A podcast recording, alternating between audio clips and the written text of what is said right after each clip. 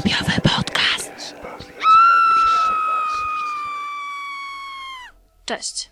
Witam Was bardzo serdecznie w Karpiowym podcaście. Dzisiaj chciałam Wam opowiedzieć o opowieści Przeklęci Joyce Carol Oates. Jest to książka stylizowana na powieść XIX-wieczną albo powieść gotycką, a jej akcja dzieje się na początku wieku XX.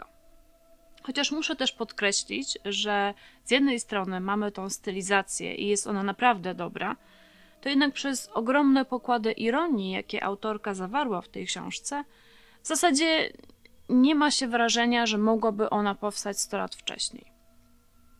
Ponieważ na każdym kroku czuć, że pisał ją ktoś nam współczesny. Akcja książki dzieje się głównie w Princetonie w New Jersey i najbliższych okolicach. E, Zaś wśród bohaterów odnajdziemy tak znane nazwiska jak Woodrow Wilson, Upton Sinclair czy Jack London. Historię snuje narrator, który jest kronikarzem i historykiem i przedstawia on zebrane przez ciebie materiały na temat klątwy z Crosswicks, czyli szeregu niecodziennych i niezwykłych, niewyjaśnionych wydarzeń, podobno dziejących się za sprawą demonów tudzież wampirów, które pojawiły się w okolicy. Tak wygląda rama fabularna, natomiast powieść liczy sobie ponad 500 gęsto zadrukowanych stron i pojawiają się w niej liczne wątki w nikły sposób powiązane z samą legendą. I te wątki często dotyczą rzeczy naprawdę nudnych, na przykład polityki Uniwersytetu Princetońskiego. A sam narrator ewidentnie ma jakąś obsesję na punkcie zamieszczania w powieści jak najdrobniejszych szczegółów. To z początku dość mocno mnie od książki odrzuciło. I no, mnie osobiście nie interesują aż takie niuanse historyczne. Nie jestem z zamiłowania historyczką i bałam się, że cała powieść będzie dla mnie katorgą. Mimo, że bardzo lubię Oates, to jednak z początku lektura nie szła mi za dobrze.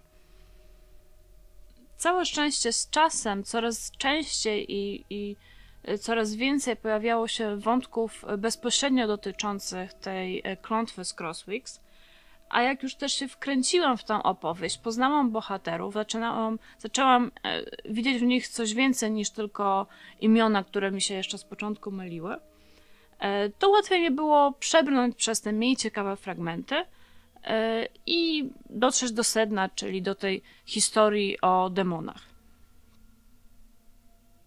Za to w tych wątkach, które nie dotyczą bezpośrednio klątwy, bardzo podobała mi się ironia, z jaką pisze Oates.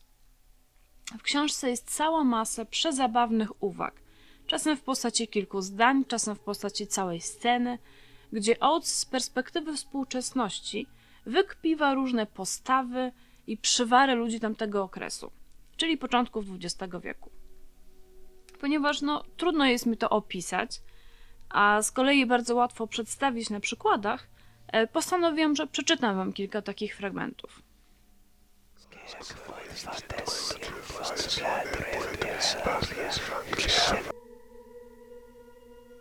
A skoro już fantazjujemy o wymieraniu klubu jadalni, to w takim razie powinniśmy się spodziewać, że czarni i, i kobiety będą któregoś dnia przyjmowani w poczet studentów Uniwersytetu Princeton.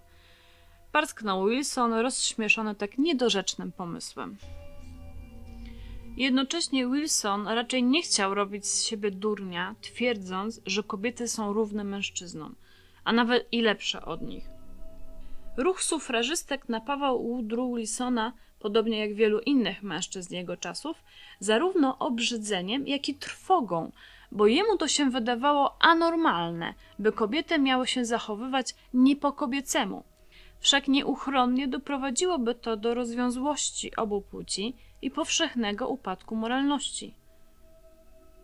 Cała płeć przybierze prymitywne pozy amazonek, prorokował dr Wilson, i my mężczyźni zostaniemy tak zastraszeni, że gatunek ludzki wyginie w ciągu jednego pokolenia. Jeszcze bardziej odstręczająca była możliwość, że jeśli kobietom pozwoli się głosować, to wtedy zaczną się ubiegać o urzędy polityczne. Już sama ta myśl była oburzająca. Wyobraźcie to sobie: kobieta senatorem, kobieta prezydentem. Stany Zjednoczone stałyby się pośmiewiskiem całego świata.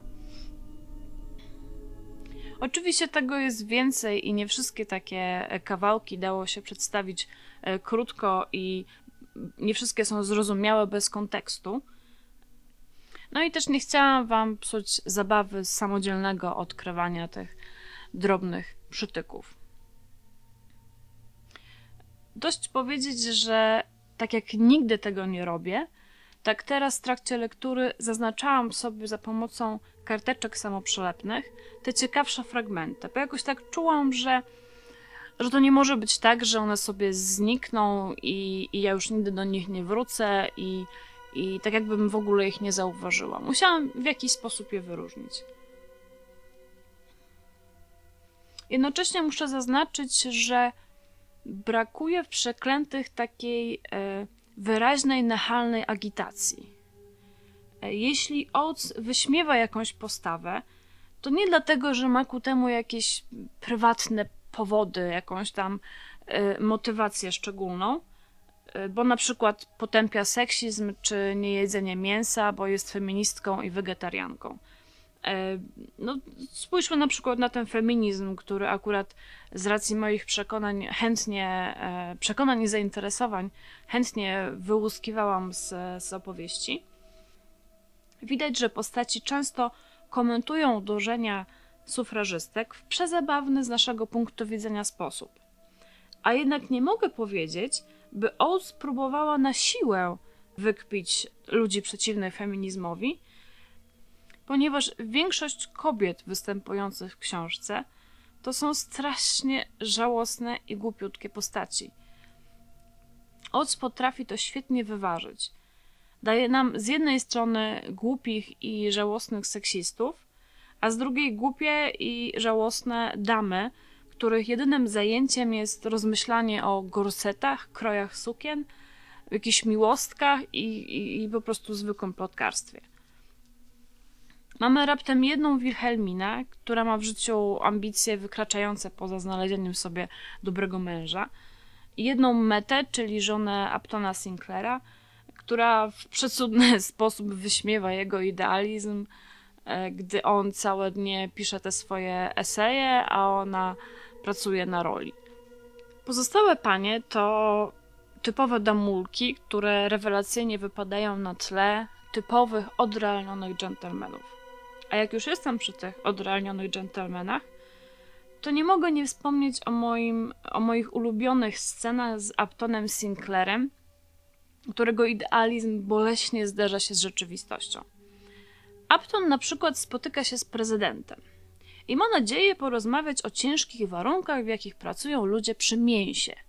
Lecz jedyne, co z tego wszystkiego, co on powiedział, wyciąga prezydent, to oburzające niedociągnięcia, które rzutują na, uwagę, jakość mięsa.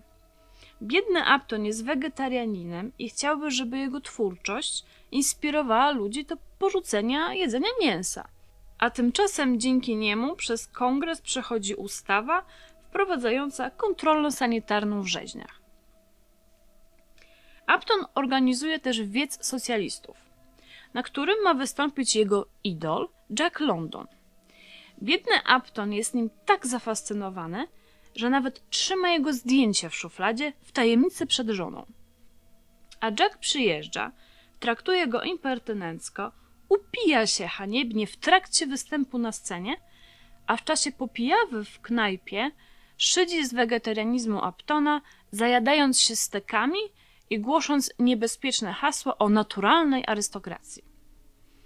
Oates bardzo zgrabnie wplata w te rewelacyjnie plastyczne i dynamiczne sceny poglądy samego Londona, które z pewnością upraszcza i koloryzuje.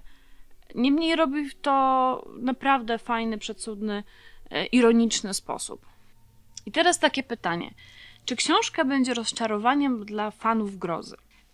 Wydaje mi się, że istnieje taka możliwość. Jeśli nie docenisz wylewającej się z książki ironii, albo no, nie interesują cię takie niuanse historyczne, a wolałbyś raczej coś bardziej konkretnego, jakieś bardziej mięsiste sceny, to te pojedyncze, sporadyczne epizody typowo horrorowe, no, nie zadowolą cię i, i z pewnością nie wynagrodzą czekania na nie, bo tak jak mówiłam, jest bardzo dużo e, obszernych e, wątków, które nie są bezpośrednio związane z klątwą. No poza tym nie, nie oszukujmy się, Oates czasami autentycznie przynudza. Cała postać Woodrow Wilsona jest potworna dla mnie, e, a jak przyszło mi czytać jego listy miłosne do żony, to, to naprawdę odpływałam myślami w jakieś zupełnie e, dziwne rejony, rozmyślając o obiedzie. Ja jestem z natury raczej niecierpliwa, jeżeli chodzi o literaturę i i tej, tej, tego gadulstwa i tej kwiecistej składni, no nie bardzo mogłam to znieść. E, natomiast e, powiem Wam szczerze, że jak już się wciągnęłam w lekturę, to się przyzwyczaiłam, przestałam zwracać na to większą uwagę. I nawet mogę użyć nieśmiertelnego, nieśmiertelnej polecanki, czyli e, czytało się szybko.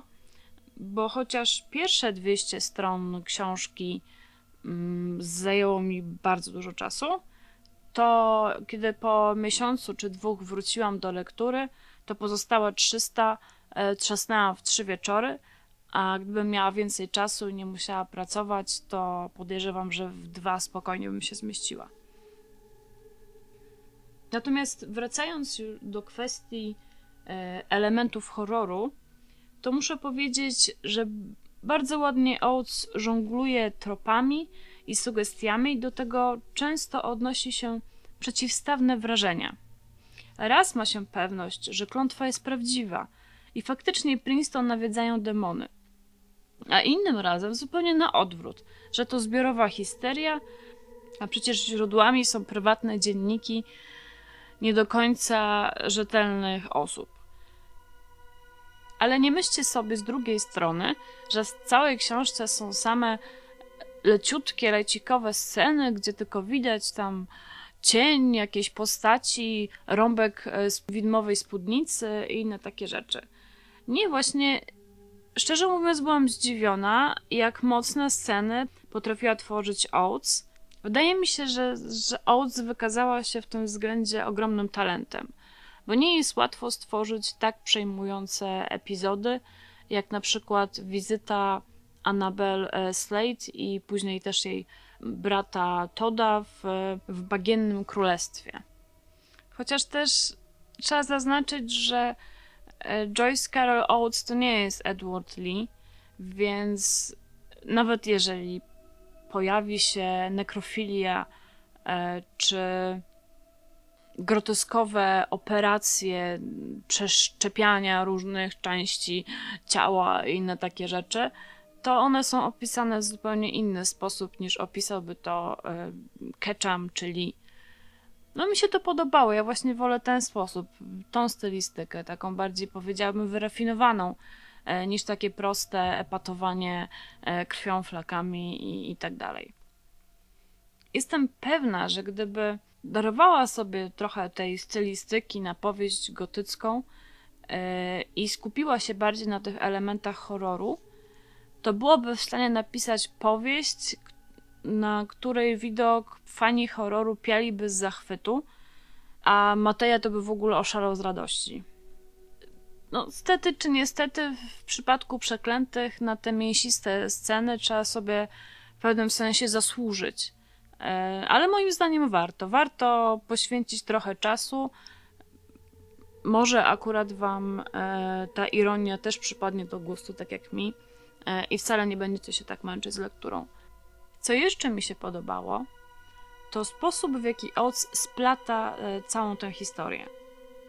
W jednej chwili mamy wywody Aptona Sinclaira o bestialstwie przemysłu mięs mięsnego i jego uduchowione deklaracje, że nigdy nie tknie owocu cierpienia istoty żyjącej, a z drugiej w pewnym momencie obserwujemy Jozjasza Slejda, na statku, na którym on przygląda się psom husky rzucającym się na przerażoną klacz.